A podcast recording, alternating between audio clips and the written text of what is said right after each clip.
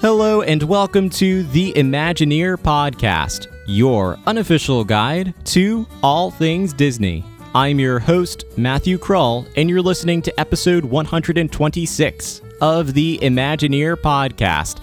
In today's episode, I have the pleasure of chatting with former Walt Disney Imagineer Joe Lanzisero.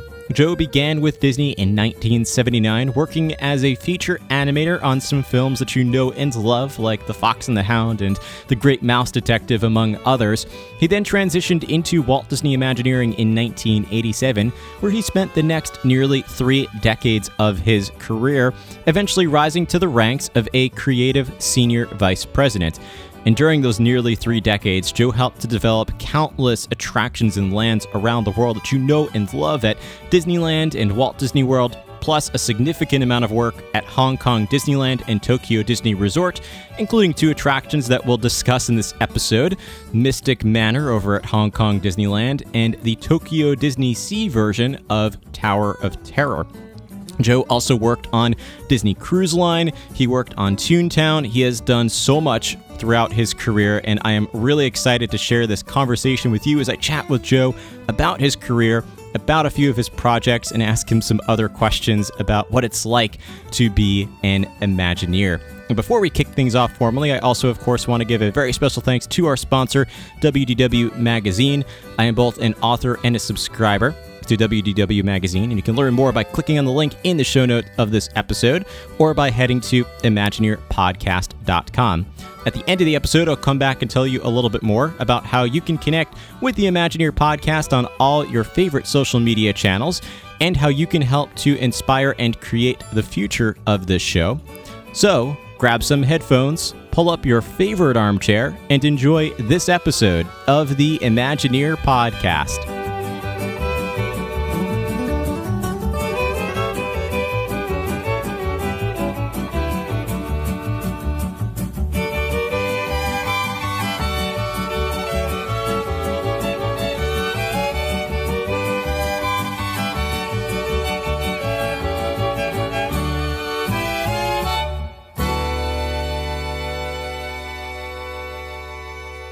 When Walt Disney started up WED Enterprises in 1952, he recruited a number of animators to help develop Disneyland. And while Walt passed away over a decade before today's special guest joined the company, I feel confident he would have loved the work of animator turned Imagineer Joe Lanzisero. Just a few days after graduating from Cal Arts in 1979, Joe began working at Disney as a feature animator for movies like The Fox and the Hound and The Great Mouse Detective. Less than a decade later, Joe made the jump to Walt Disney Imagineering, where he eventually rose to the rank of a creative senior vice president. Perhaps what's most amazing about Joe is that his projects literally span the globe. He developed attractions at Disneyland, Walt Disney World, Tokyo Disney Resort, Hong Kong Disneyland, and Disney Cruise Line. After nearly three decades at Imagineering, Joe retired from Disney in 2015, but his work continues today through his own company, Lanzisero Creative. Needless to say, I am both honored and delighted to welcome Joe Lanzisero to Imagineer Podcasts. Joe, welcome to the show. Thank you, Matt. It's an honor and pleasure to be here. Thank you for inviting me. Of course. I'm really looking forward to chatting with you. As I said just a moment ago, you've developed so many amazing attractions around the world and movies beyond the attractions as well. So I'm excited to ask a bit about a little bit of each of, of all of it. We can't cover everything today, but some of my my favorite uh, attractions of yours and projects that you worked on. But I want to start by actually going back because I find it so interesting to get the mm-hmm. um, the sort of early take of what interested you in in uh, in this career. And I know you also um, kind of grew up down the road essentially from from Disneyland, not too far from Disney. You were a big uh, Disney fan as a kid, and I I grew up as a, a, fan of Disney as well. Of course, I was a big Disney kid, and I'm curious, what about Disney did you fall in love with when you were a kid? Well, I grew up. Well, I was born the year after Disneyland opened, um, so I I basically grew up with Sunday night was watching Uncle Walt, and of course on on the Wonderful World of Disney and then later became the wonderful world of color when it became in color and in fact i remember i wanted my parents to get a color tv specifically so we could watch the wonderful world of color and they did and it was so cool Uh, in fact, we were one of the first people on the block to have a color television, and you know the neighbors would come over, especially on Sunday night, to watch The Wonderful World of Disney. And I loved, um, so I, I, I loved Disney as far back as I can remember. Um, but it was always um, both the love of the cartoons and the animation, because as far back as I can remember, I always loved to draw.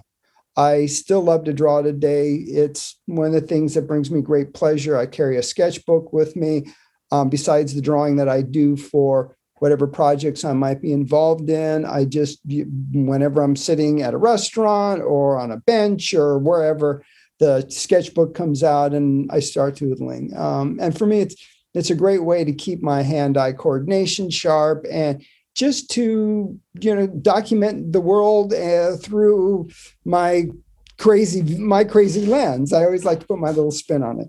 So as far back as I can remember, I love to draw. Loved watching Uncle Walt on Sunday nights grew up, you know, with Disneyland. In fact, just a quick little aside. Yeah. Uh, my father was in the arcade business. Uh, he and his brothers had a company called uh, Brothers Amusement.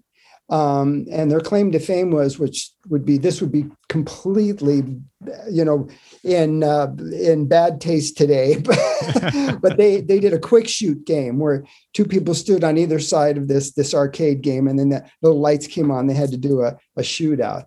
Um, and that was kind of their claim to fame. But um, they were contracted to install the Davy Crockett arcade at Disneyland.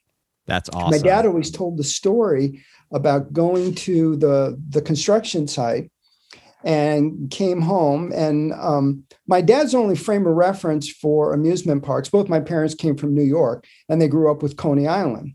So that was that was his frame of reference. So uh, my mom always told me the story that dad came home and goes, her name was Rosalie. Rosalie, this guy's crazy. This thing is going to fail, fail, fail. There's no roller coaster. There's no Ferris wheel. He goes, What is this guy thinking? but I think my dad was just echoing the popular opinion at the time. Um, so boy, was he wrong, as was everyone else, you know. And here, you know, and and I remember when uh, the day when I was finally able we were doing Toontown, and my my dad and my my mom came to the. They're both passed away now, but uh, they were still alive at the time, and they they came to to the opening of Toontown, and I think that was the first time my dad really got that I could make a living doing this crazy, you know, Imagineering thing. I mean, I don't know if he ever really really got it, but that day he stood there. He goes, oh okay i get it this is what you do because you know he was a he was a depression child and and you know the idea that somebody can make a living doing drawings and creating stuff was just not something that you know his mind could get wrapped around but so that's my long-winded explanation of my love for disney and we lived in burbank and and on the on the hillside of burbank there's a hillside of burbank and then there's kind of the the flat part of Burbank um, where all the studios are. But um, I remember jumping on my bicycle, you know, and and biking around the studio, you know, trying to peek in and see if I could get a glance of what was going on in there. So you can only imagine how exciting it was for me on that first day when I I finally got to uh, go into the animation studio and and be a part of something I dreamt about my entire life. I can only imagine that must be true. And uh, honestly, it's it's interesting you brought up the idea of sort of turning that passion into a career because it was not. I know for the Depression era was definitely not uh, a, a, very pragmatic career to go right. into drawing and it, it's great that your dad had that realization seeing um, your work on toontown when did you figure out that this was something that was more than just a passion that you didn't just love to draw but you really wanted to turn it into a career you know, there was never a time when I, well, actually, I had two loves. I love to draw. I love to build things too. Here we are. We're at the. We're recording this anyway at the Christmas season. I know we're going to be playing this later, but um, I would I would build these a very elaborate um, Christmas displays on my parents' front front yard with Santa and the elves, and my my dad would help me animate them and uh, i think for like four years in the row you know they had like a, a, civic contest and we always won at least first or second place you know Um, so that was something I always loved to do. Um, I did little eight millimeter animated films, for again going way back. Um, but I also was a drummer. I started playing drums when I was nine years old, and um, and so those were my two passions, you know, drawing and playing drums. Um, and I and I I guess I still do both today. I'm actually still in a couple little bands, uh, jazz and blues, playing you know whenever I can. The pandemic, of course, kind of put the kibosh on it for a while. Right. Um, so uh, I was actually in a band with uh, a gentleman by the name of John Debney, who has gone on to become a very famous Hollywood um, composer. Yeah. Um, and um, and his father, Lou Debney, was a producer and director at the Disney Studio, live action. Um, I think he was the associate producer on the Mickey Mouse Club. He did did a bunch of stuff. So Lou always saw me drawing when he when I went to to um, John's house for rehearsals and such. Um, and so we were we were our band was actually pretty good, and we actually got a, um, a, a kind of a development thing with Warner Brothers, you know, and they were looking to sign us. Um, and um, I won't go into the, the long story, but for various reasons, we didn't get we didn't get the contract. But simultaneously, at the same time, and, and this I'm, I'm saying this was divine intervention. um, when the contract went south, Lou came to me and said, "Hey, Joe, you know, um, they're starting this character animation program at Cal Arts. He goes, Would you be interested in submitting a portfolio? And, you know, I had to make that decision. Okay, it doesn't look like I'm going to be a rock and roll star, but I may have an opportunity there at Cal Arts. So, being an opportunist, I, I put together my, my portfolio. I put in pictures of my crazy Christmas decorations and little snippets from my eight millimeter films. And I, I, had been doing all the artwork for the high school yearbook. So I put all of that, that in there too and um, submitted it. And I was one of, I think, the 15 or 16 of us that made it into that first class. And some of my classmates were went on to become very famous. and like John Lasseter, who went on to start Pixar, and Brad Bird, who went went to you know write and direct Ratatouille and The Incredibles, and John Musker, who went on to do Little Mermaid and Aladdin, and you know blah blah blah, all those. So it was an amazing class of students, and um, it was great because we we were you know we didn't know that we were going to have this opportunity to go on to at least in the case of john and and the, both Johns Musker and Lasseter, you know, to literally change the animation world. Um, I don't think I changed the world in any way, but at least I, i've you know, look, looking at them, I feel like an underachiever. But I, I was given amazing opportunities, and uh, I worked hard, and I think I got to make a little mark on the world as well. Um, but I go, I look back on those times at Cal Arts, and they were amazing. They were really um, we we were we all say we learned as much from each other as we did from the professors and we had some amazing professors up there all of them were were disney artists we had we and then we also had access to all these great lecturing um, professors that came in Marc davis frank and ollie i mean when i made it to the studio you know my mentor was um, eric larson who's one of the you know the nine old men. Um, so we really we were i think the first we were the first group to get the knowledge handed down directly from all those great artists that worked with walt which although i never got to work with walt i never got to meet walt i think it was only 10 years old when he passed away. But i certainly heard a lot of stories and got a lot of the the knowledge you know secondhand from those that did work with him yeah, we want to. I definitely want to bring up a few of them for sure. And you're certainly not an underachiever by any standard because your accomplishments are pretty impressive as well. You have a couple of uh, Theme Entertainment Association awards on your project, so you've got a, a great reputation uh, with your work as well. Um, I I know that one of the uh, perhaps most um, at least influential or uh, notable uh, artists or you know, folks who worked with Walt, who you sort of gravitated towards his work was Marc Davis. Oh yeah. Um, and you're you're kind of known for for bringing a lot of um, Marc's uh, work, or not not his work, but his um, his legacy, I should say, like in some of his uh, philosophies into um, the present day, with a lot of attractions as well. What was it about Marc's work that attracted you to it? Um, and I guess how would you sort of summarize for those who might not know what Marc Davis's legacy was at Disney? Because he had a very unique and uh, yeah. fascinating reputation there. Yeah. Well, well, first, I'm always quick to say I, you know, I can't.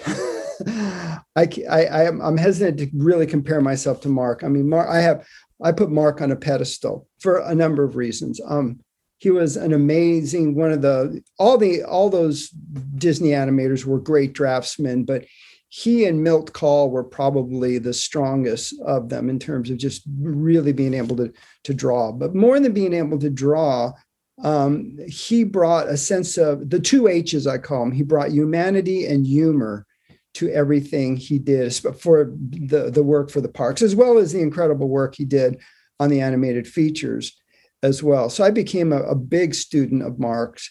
Um, and I, I, was fortunate to know Marc, and I actually feel like I, I, was his friend. I, you know, I got invited to his house, uh, drank vodka with him, uh, and um, uh, yeah, he and um, he was very, very, very gracious and um, very generous with passing on his his knowledge.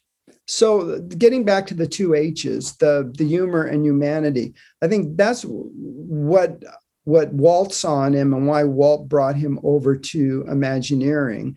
And um, I mean, if you look at what the what like I think one of the first things he touched was the Jungle Cruise. And if you look at the Jungle Cruise pre Marc Davis, it was just it was more like a which it was. They they based it on the, the true nature adventure kind of things. It was very you know there's a lion there's there's elephants. But marc went back and added this sense of humor to it you know putting putting the characters putting the animals in this in this regard you know in poses and staged them in a way that told a story because he was a master storyteller. So i really i always looked to marc and whatever i did i always was trying to find what was that that human nature or that humorous thing that connected with people and would elicit some kind of emotion, usually the emotion of humor. But you really had to, I really, I really look, looking back, I think I was kind of successful in that all the things I did. And if I wasn't drawing it or designing it myself, I always made sure the people that were, you know, I was directing them in a way that would get that that humor and that humanity and things. Because I think that's that's the real hallmark of what Marc did, and I think what makes Disney great, and what I tried to infuse in my work. Yeah, that it makes so much sense, and it's certainly something that I know he was very famous for, and I love that summarizing it with those two H's, the the humor and humanity, is a great way to to summarize that. Um, one of the, the, I guess the parallels that you and Marc both had were or was the sort of transition from animation into Imagineering and having worked on both. And not every Imagineer, um, I'd say most, especially in the present day, were not necessarily animators um, before they were Imagineers, although they might have been interested in the subject. Um, you know, you spent almost a decade in animation before making that move. Um, before we get into some of the specific projects that you worked on, what were some of the lessons that you felt you learned from animation that um, helped you in Imagineering, or what are some of the parallels that you saw at Disney mm. between animation and Imagineering? Um, well, it comes down to it's always about communication, communicating an idea. Um, and like I said, communicating an idea with warmth and humor or some kind or some element of uh, emotional um, you know gravity to it that connects people to what what you were doing so um, there were a lot of things. I, I, guess you know, in animation, you had to. Well, first, I had to learn how to draw and draw a lot, um, and be able to communicate. You know, with a drawing. Um, and in animation, you know, it, a, at least in the old days when we drew with pencil on paper, um, you were drawing. It was 24 frames a second. Sometimes you would do do it on. They called it on twos, where you were just doing a drawing every other uh, every other drawing um, because of persistence of vision. You know, the eye wouldn't pick up that there weren't 24 drawings there. Um, but what it taught you was a number of things. One, the um, that things had to be clear and readable. You know, and you know, you had one twenty fourth of a second to you know to communicate, oppose an idea. Um, and I think the parallel in, in Imagineering was usually, you know, in a ride or even in a lot of the shows and things, um, you have to communicate an idea quickly. Uh, I think even more so at Imagineering because um, people are more distracted. In an animated film, you're sitting in a theater or you're sitting in your living room watching on the screen, and that's your sole for- focus. Whereas, you know, in the theme park, there's lots of distractions. So um, I always kept that in mind about really making sure, asking myself and the people that worked with me. I always said there create a hierarchy of importance when we were designing things. Like, what is the number one story idea that we're trying to communicate here? Perhaps I'll use an example of a scene in uh, Mystic Manor, for example. You know, well, the first thing is the monkey is opening the the the magic music box so that has to be number one so make sure that's lit properly staged properly people know that's what they're supposed to be looking at then you know what are the things around it that supports it that again maybe draw pushes your eye to it or creates an atmosphere around it that you know that supports that that's that idea? And then usually the third thing was what are the other environmental things? The music the lighting. Sometimes those have a hierarchy a, a stronger hierarchy.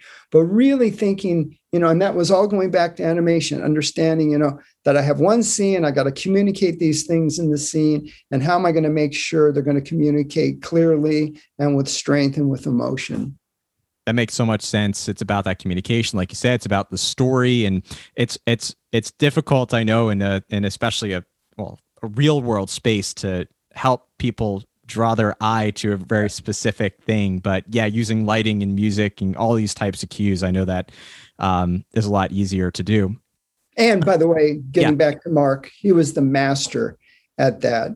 I mean, Pirates of the Caribbean to me is a master class in staging and the hierarchy of staging you know knowing where to put things so that that even though you know there's there's 20 things in a scene it never looks like a cacophony of stuff you your eye always knows how to move through it the the main story point is always clearly communicated um i must i must have when i finally i got to tell you one of the biggest thrills when when i finally got to imagineering was to actually walk through pirates when there was no water in there. That's and was awesome. Under rehab, and just I was like, wow, that was the, and to see how clever they were with the the way it was constructed too. In fact, um, that was an also a big lesson that I carried, and I, I would, I, in fact, when when I started doing other projects with you know bigger teams, I would say, you know, go down and ride pirates, like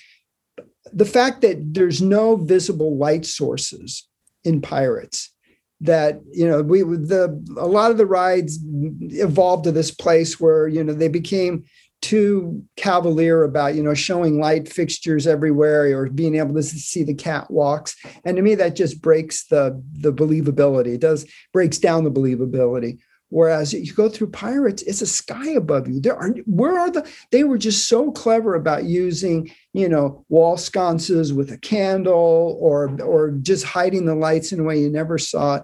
Just brilliant. Again, a ma- there that that is a master class in everything that works great about a Disney ride. I agree. I always say in terms of favorite classics. A lot of people gravitate towards the Haunted Mansion, which I know is another masterclass as well. But I've always said Pirates of the Caribbean, um, yeah. and I would love to have had that experience of walking through with uh, with no water, or just kind of walking through and seeing everything. Um, I think it wasn't even until my maybe tenth or 15th time writing it that I actually started to look around and see what else was there because my eye was always focused, like you said earlier, on exactly what the Imagineers wanted us to look yeah, at. Yeah, um, but then even when you do look around, you see other things are there too, regardless. Yeah. yeah. And not to underplay him, but Claude Coats as well as Marc, because Claude knew you know he created the stage for for marc to put the characters on and the stage you know putting a character under an arch or you know putting a tree a certain way i mean and, and how those also work to help focus your eyes so it was really the combination of those two brilliant minds that really defined, you know, great Disney, you know, ride staging. For sure. Speaking of projects like this, so I know one of your big projects that you worked on was Toontown. We alluded to it earlier, and this was an area where you really were almost literally taking animation into the 3D world or into the real world, uh, thinking about Mickey and where the gang might live.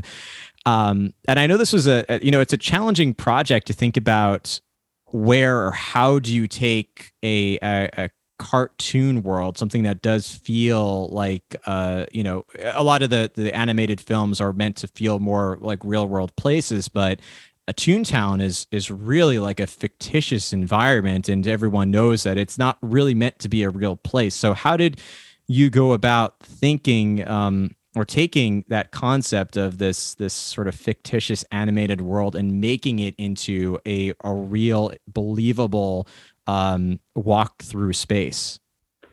Um, you know, I think once again, I, I, I leaned on my animation understanding when we um, when we got the assignment to you know create this cartoon world. Of course, the first thing we did was watch a bunch of Mickey shorts, and we quickly realized that the world, the place, really played second fiddle to the characters and the action that was happening with the characters in the story, which was great because people love characters and and the emotion of the characters that was important. But we knew the characters would be there in, in you know in the walk around characters, but there was never a guarantee that they would always be there.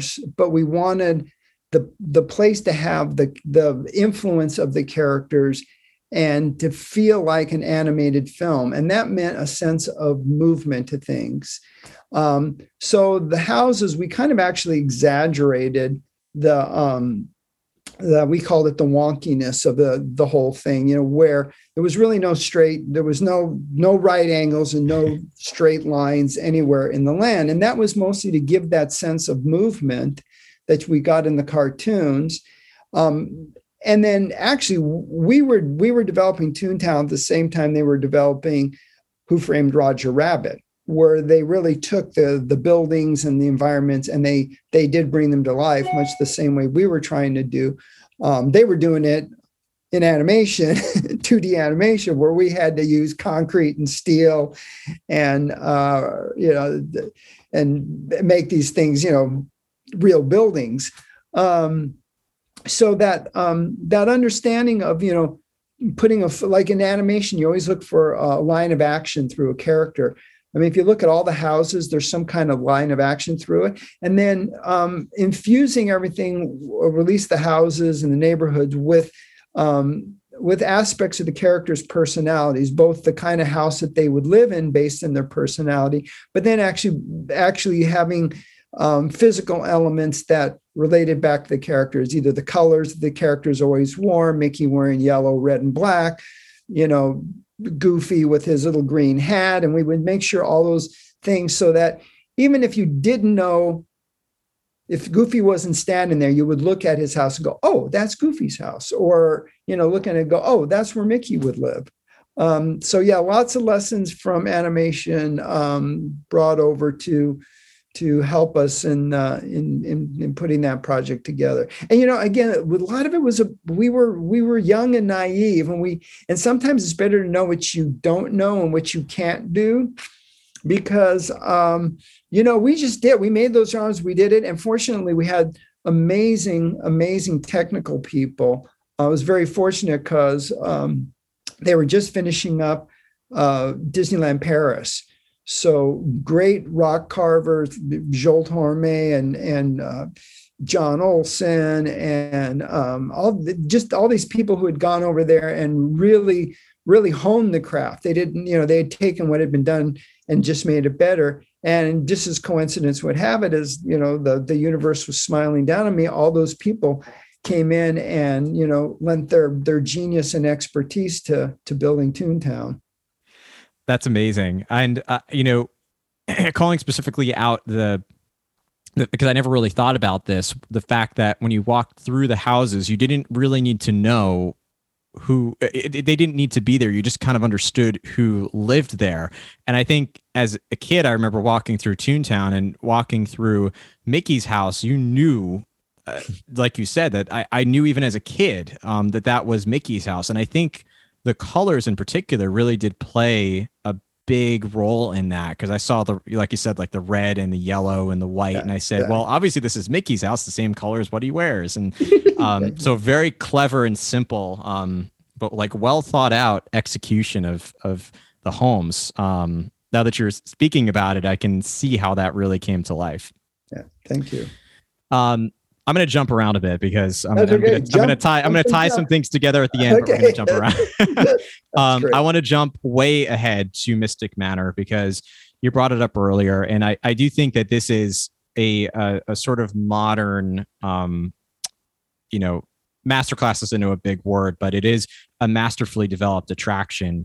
Um, and although I haven't personally been to Hong Kong Disneyland, just the the footage I've seen and the, re- the reviews I've heard and from people talking about, it, I know it's such a an iconic attraction, and of course, knowing the history and its ties to Haunted Mansion uh, is is pretty impressive as well. Um, and I, I know that you know it builds upon the the some of the elements of the Haunted Mansion, some of underlying foundations, but it it creates and it, it developed a story that was more culturally relevant for Hong Kong. Um, can you discuss a little bit about the the development of the story for Mystic Point and Mystic Manor?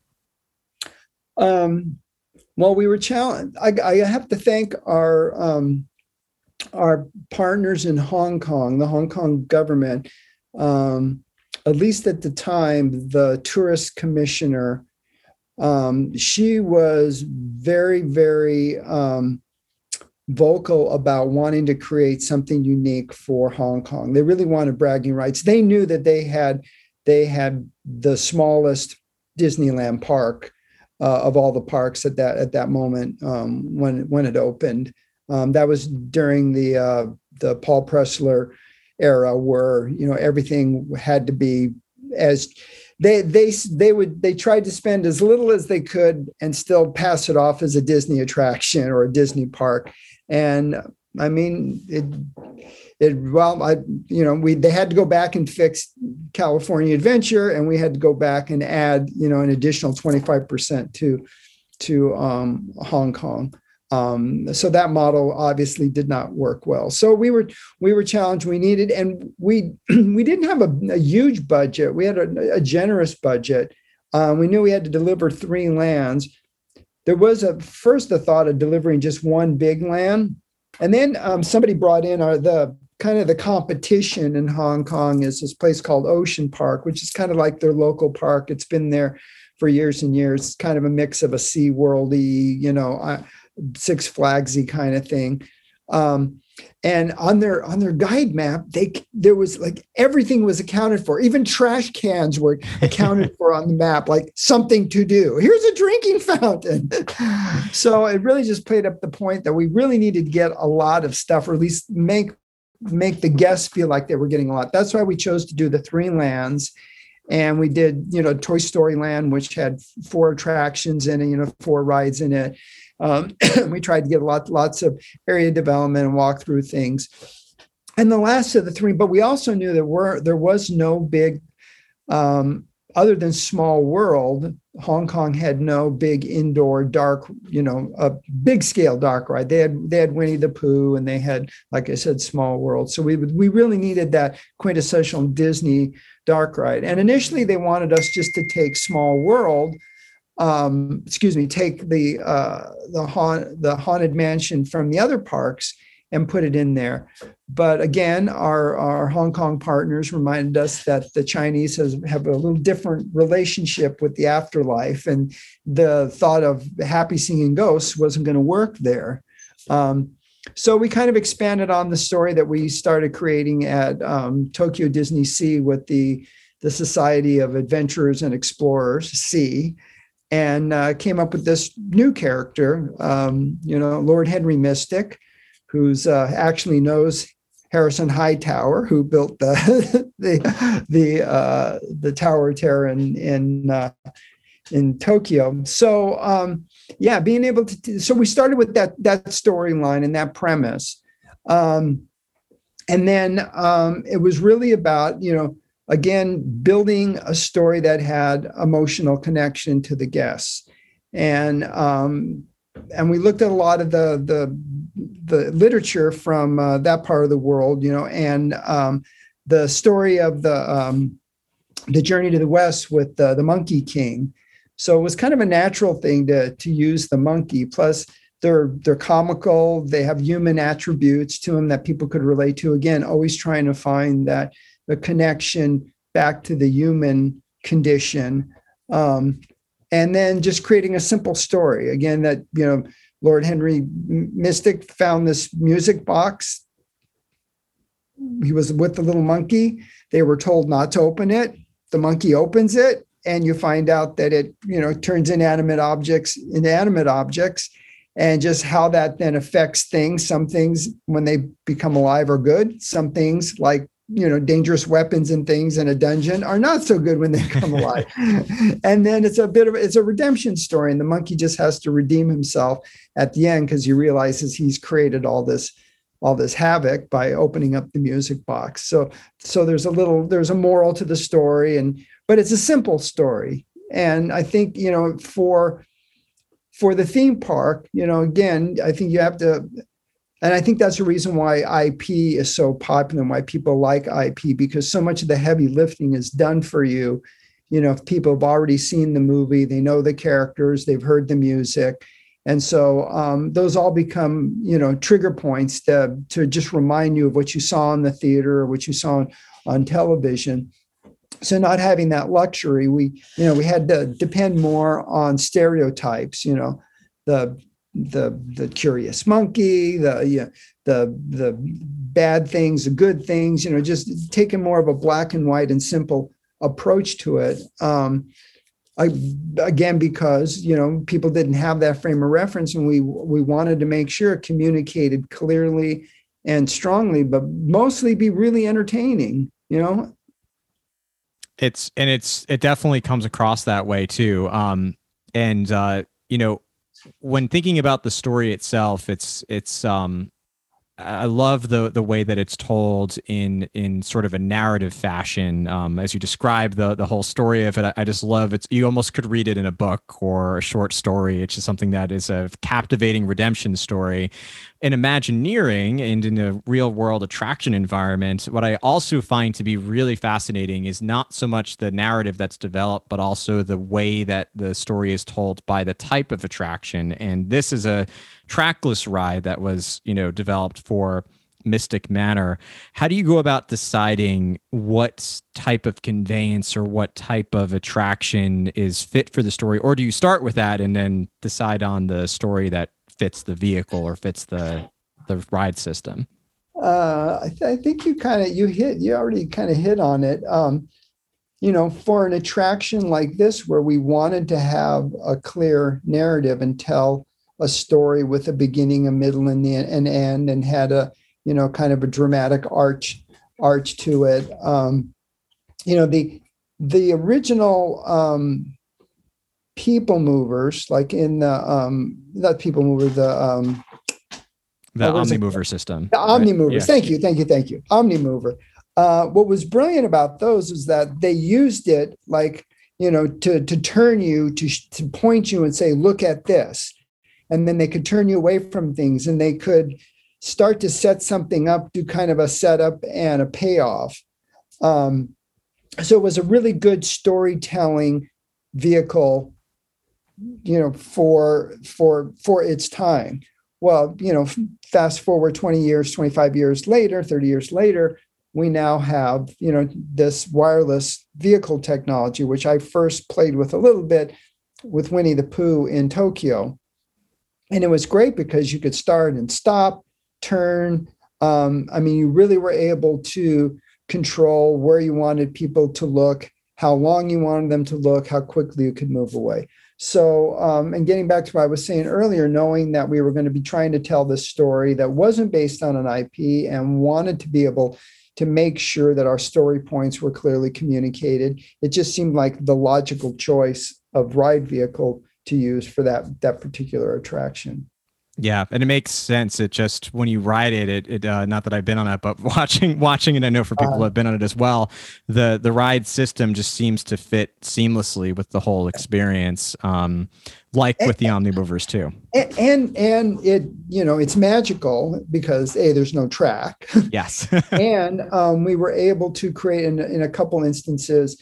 Um, different pathways through the attraction because you know you always think about a Disney park repeat visitation. You want people to come back. I remember um, first time I went on the the haunted mansion as a kid, just feeling overwhelmed, like, oh my gosh, I have to go back like 20 more times in order to digest all that, to get it, to see it all and understand all that was going on, which I always felt was a hallmark of the attractions, but but never like, as I said earlier, like with Pirates and Haunted Mansion, it was never a cacophony of things. It was just it was this huge you know buffet this banquet of you know visual delights that was you know perfectly presented um, and so we wanted to kind of do the the same thing with mystic but you know have fun with allowing people to see maybe like we had one big um, the the dungeon scene that you went through a couple different ways or there were there were the, these two rooms where um, these portraits came alive and so we we wanted people to see those from a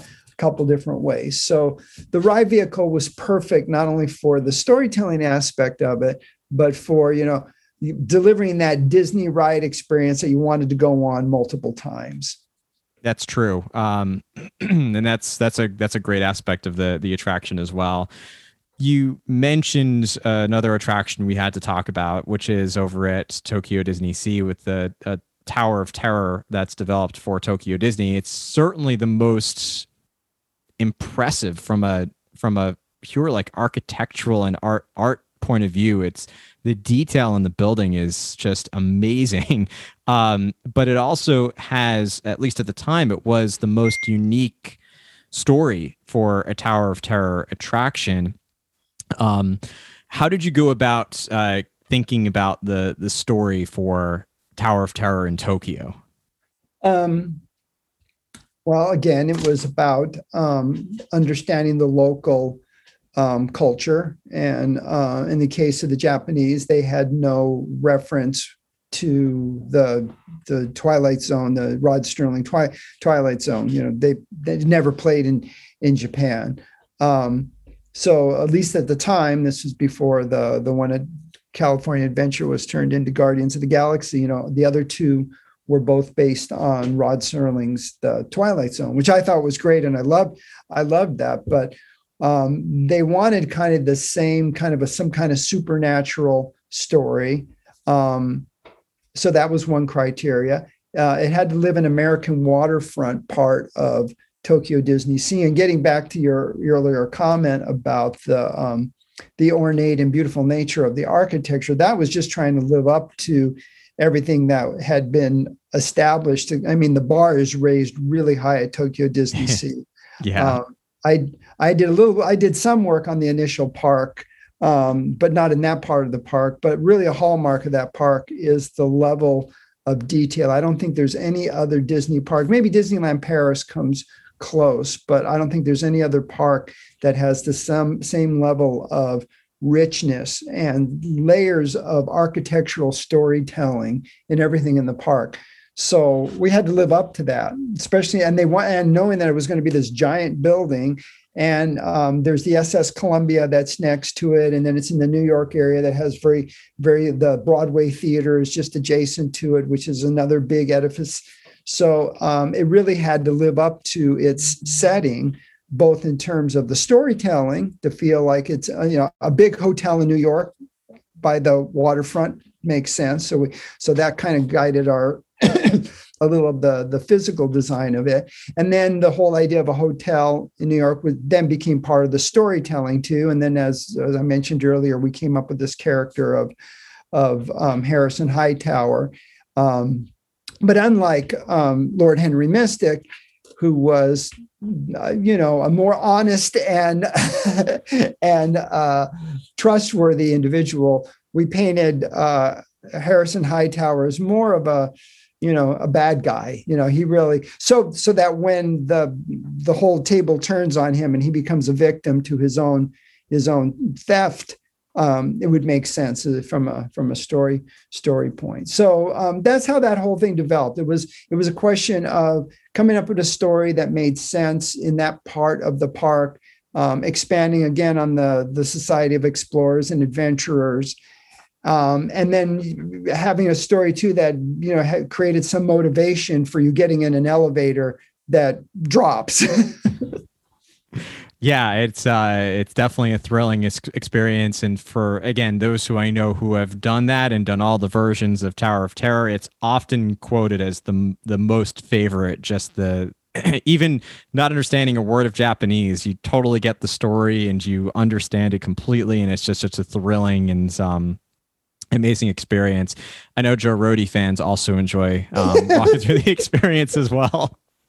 Yeah, uh, yeah, Joe Joe had a lot of fun with that. I mean, he and to be honest with you, we we kind of fashioned the character a little after, after Joe. You know, the world adventurer going out and you know finding artifacts. In fact, when I first started, when I moved over to Imagineering from from uh, from uh, animation.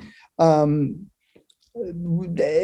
Imagineering had just started to kind of ramp up again because it was right after Epcot and at the beginning of the Disney decade.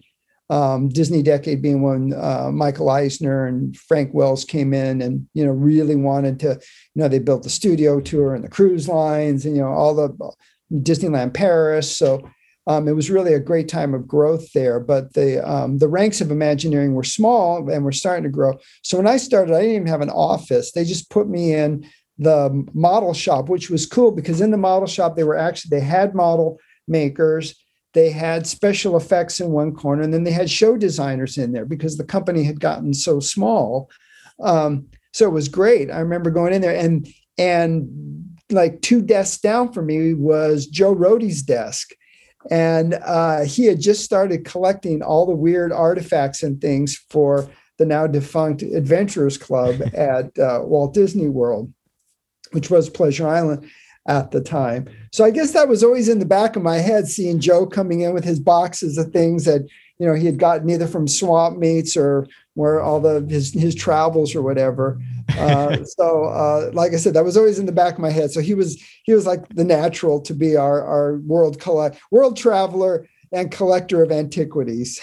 He's and like, he looked the part, and he looked the part too. Joe has a you know he has a great intense you know, look to it. So all things just work together perfectly. He does seem to have that perfect fit in the Society of Adventurers and Explorers. If it were a real organization, I feel like he would absolutely be a part of it yes. in one way or another. um, one uh, one last project to to discuss, or at least at, at a holistic level, as we kind of tap through a few of your your big projects, are the Disney Cruise Line ships. Because um, I know you did quite a work on those as well. And I've spoken with another Imagineer who's also worked on Disney Cruise Line. Um, Theron Skees did a bunch of work for the cruise lines as well. Um, and he he had shared some thoughts about this, but I'm curious to ask you too. How does it feel to, or how does it different, I should say, to work on a cruise ship as compared to a, a theme park, or are there any differences at all? Um, well, I think the the big difference, the main difference. For, let me talk. Well, let me first talk about what's common, and that's the Disney brand. Right. As soon as you put the name Disney on it, that means it's about it's a family experience with storytelling and has to deliver on the expectation of what guests know and love about Disney. So that's what's that's the common th- the the thread between I guess and any Disney product. You know, it has it's the brand. It has to live up to the brand expectation. Um, the different with the cruise ship, um, I always talked a lot about the form of the storytelling. In the rides and in the theme parks, it's short form storytelling. Most rides are, you know, three to seven minutes long, maybe you know 15 minutes long. The even the live shows might be 20 minutes long, you know, because there's a lot of things that they they want to give you a number of things to do in a day, so it feels like you get a lot of va- value. Uh, and most people are only there for a day. Maybe if they go to Walt Disney World, they may be there for three days or a week, but then they divide that up between multiple parks. But most of the most of the experiences are short form So all of a sudden now we have people that are captive on these ships. And we had to think about, well, the minimum they might be on that ship is three days, maybe five days, maybe 12 days. And so, how do we think about the way we deliver the Disney brand and modulate it across multiple days and across multiple venues?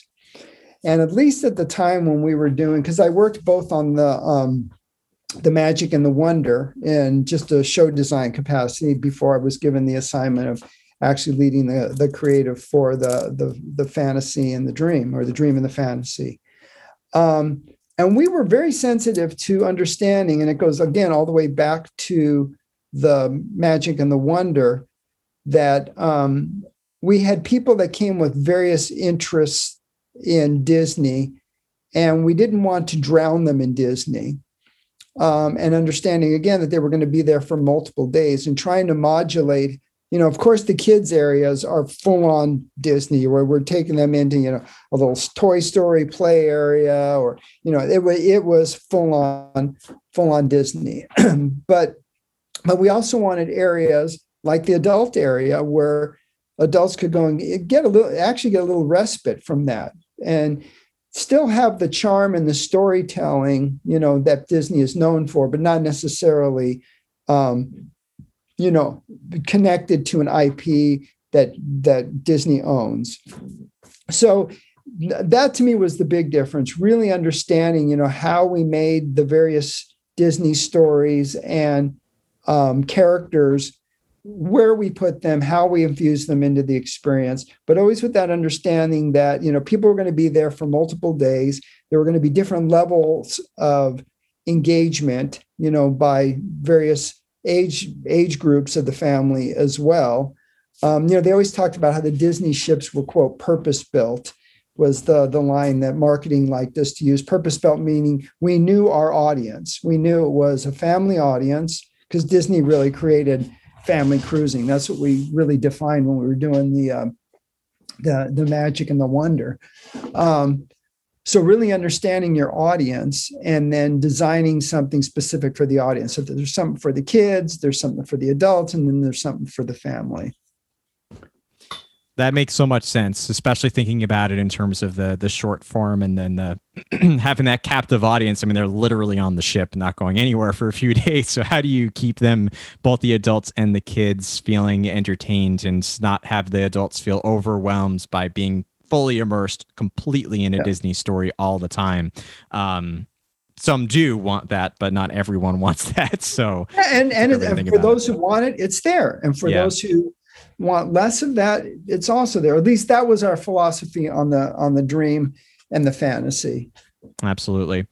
Um, couple wrap up questions that we've talked about. Sure. We could we could talk for I know hours about all your projects and deep dive about each, but as we're sort of tasting each one of them piece by piece, um, I feel like I know this answer already just based on our conversation, but I'm going to ask it anyway because it's a favorite question I like to ask Imagineers. Um, if you could have worked on any Disney attraction, past or present, that you didn't get the chance to work on, what would you pick and why? Any Disney attraction, past or present. Um, wow, you know, only only because it was it was and is in some ways still. I mean, second to Pirates in those big scale attractions. Peter Pan, um, you know, it was it, for that for a tiny little short dark ride. It's got so much magic, and just the fact that you fly with Peter Pan over London and you fly to Never Never Land. Um, you know, and it's in whether or not you've seen the movie Peter Pan, it's still a magical experience, which was which was always a good lesson for me to re- remember that IP fades.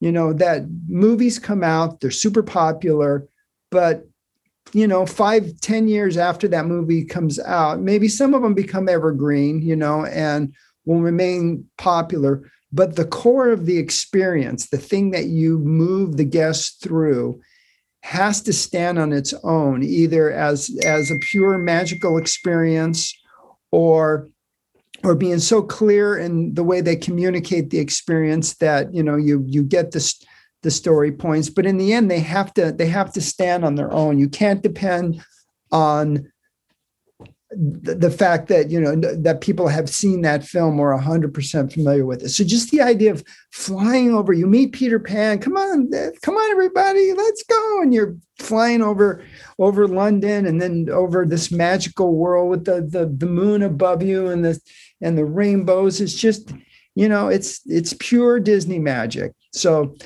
that and and because it was it was based on an animated film and they they they clearly you know brought the characters to life and in very simple ways. I mean that that was you know pre real animatronics and you know it was just all about a great great theatrical ride through.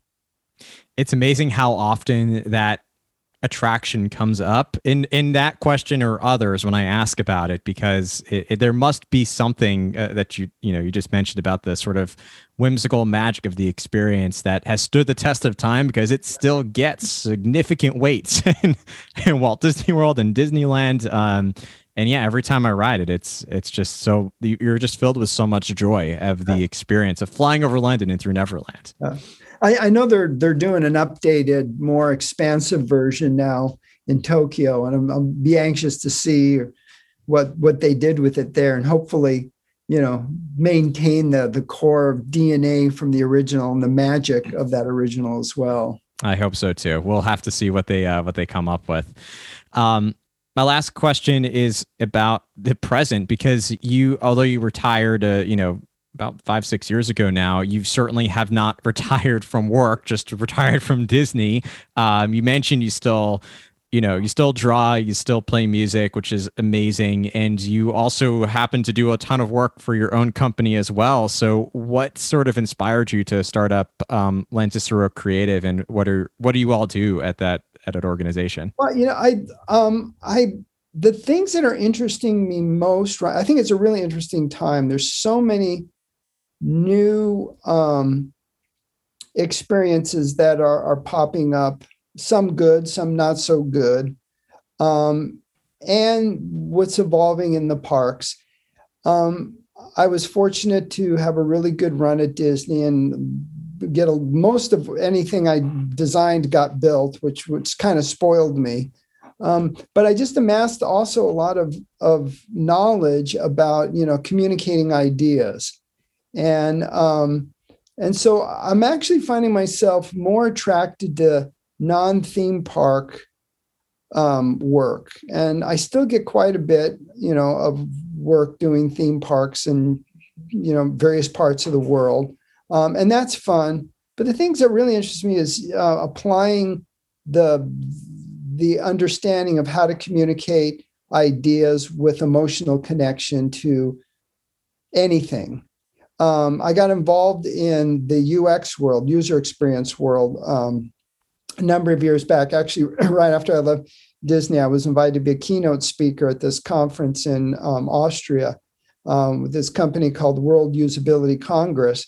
And um, when they contacted me, I had to be honest with the the organizer, Guy Hannes, I said, Hannes, thank you for the invite, but I, I don't know what UX is. and he said, You know, Joe, you've been doing it your entire career. He said, It's anything user experience and how people engage with things.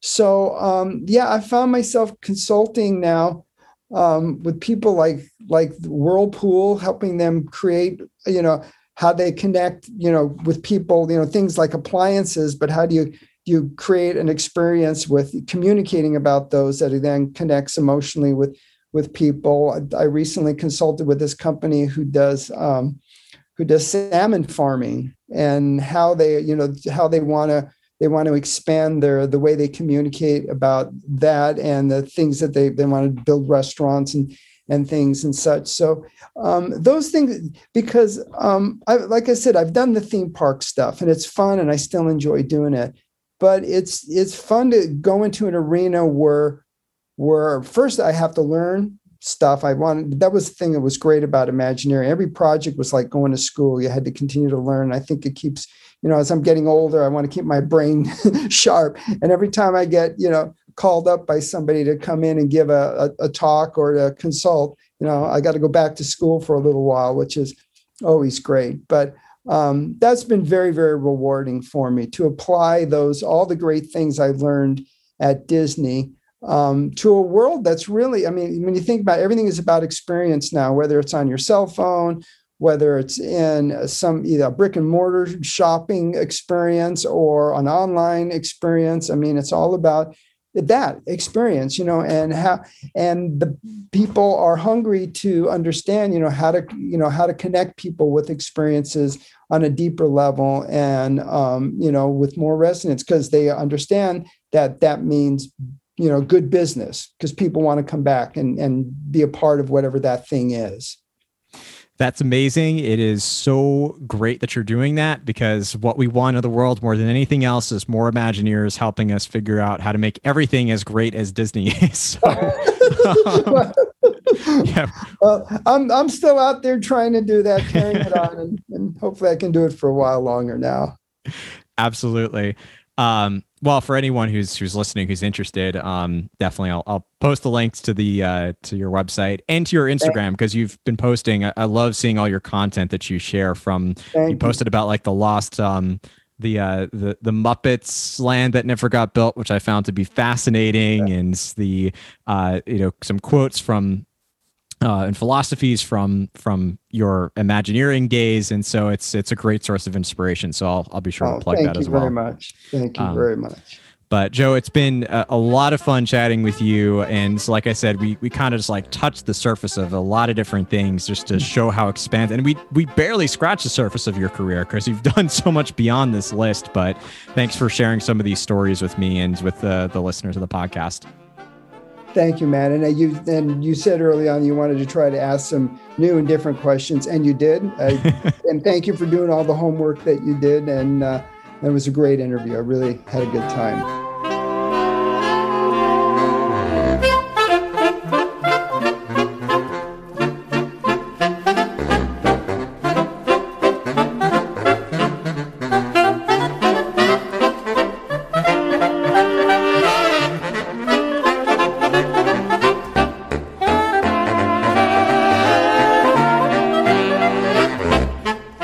With that, we close out episode 126 of the Imagineer podcast. I want to give a very special thank you once again to Joe for coming onto the show and sharing some of his thoughts about Walt Disney Imagineering and sharing his insights about his career, talking about some of the many projects that he helped to develop. I was, in particular, very excited to chat about Mystic Manor and Tokyo DisneySea's version of Tower of Terror. But I want to turn this conversation over to you and hear which of Joe's many attractions that we discussed in this episode or beyond is your favorite. You can send me your answers and feedback as always in so many different ways. I would encourage you to, of course, reach out on social media. You can follow Imagineer Podcast on Facebook, Instagram, TikTok, and LinkedIn at Imagineer Podcast on Twitter at Imagineer News and to have a place to chat not just with me, but also with other members of our listener community, you can head to our Facebook group, which is called the Imagination, also called the Imagineer Podcast Disney Fan Community, to talk about this topic and all other topics related to all things Disney. If you don't already subscribe to the show, of course, make sure to hit that subscribe or follow button, whether you're listening on Apple Podcasts, Amazon Music, Spotify, Google Podcasts, Podbean, Stitcher, iHeartMedia, or any other podcast app. That'll ensure that you're the first to know when new podcast episodes become available. And if you have a minute or 30 seconds or however long it takes to leave us a rating and a review, in particular in Apple Podcasts, that does a lot to help us out. I want to thank the more than 600 of you who have left us a five star rating in Apple Podcasts. I do read each and every review that I get. It's a great way to share the word about Imagineer podcast for anyone who helps to or who discovers the show. It lets them know what they can expect, perhaps a favorite episode to start with, and leave any thoughts you might have about the show there. And thanks again to those of you who have left us a rating and a review in the past. But the best thing you could do for the show is very simple, and that's just to share it. Whether you share out this episode with Joe Lanzisero or any other episode of the show, the podcast as a whole our social media channels, and no matter how you share it, whether you share it out on social media or simply talk about it with your friends and family who love all things Disney, that helps us to expand our optimistic, family friendly Disney fan community. And I want to thank those of you who continue to share the podcast each and every week. We have a new episode of the show. I do greatly appreciate it. And if you would like to take your love of Imagineer podcast to the next level, I would definitely encourage you to look into our Patreon group, which is over at patreon.com slash Imagineer podcast. You can also find a link to that location at ImagineerPodcast.com and in the show notes of this episode. That's a way that you can help to support the show financially, and in return, you get exclusive content, benefits, rewards. There's so much that's available by becoming a Patreon member. Examples of things you get include access to a private Facebook community my close friends list on Instagram, bonus podcast episodes just for members, as well as a ton of exclusive content that's posted on Patreon. You get access to private virtual events, weekly Disney Plus watch parties, which is probably my favorite benefit, and so much more. Of course, of course, these uh, conditions and, and terms and conditions and perks are subject to change depending on when you're listening to the show. So the best way to find out what's currently available and what tiers are offered is by again heading to patreon.com slash imagineer podcast you can also send me a message or an email at matt at imagineerpodcast.com if you have any questions. And of course, if you have any feedback or ways that you would like to help to improve this show, feel free to reach out to me with suge- suggestions for topics you'd like to hear or things you'd like to see within this community. I do read all emails and we'll get back to you as soon as I can. And I appreciate those of you who continue to support the show in any way that you can. Last but not least, I want to encourage you, as always, to go after your hopes, your dreams, your goals, whatever they might be. Take those steps today to make your dreams a reality. And remember, as always, that inspiring quote from Horizons If you can dream it, you can do it. Thank you so much for listening to the show, and we'll see you again in a future episode of the Imagineer Podcast.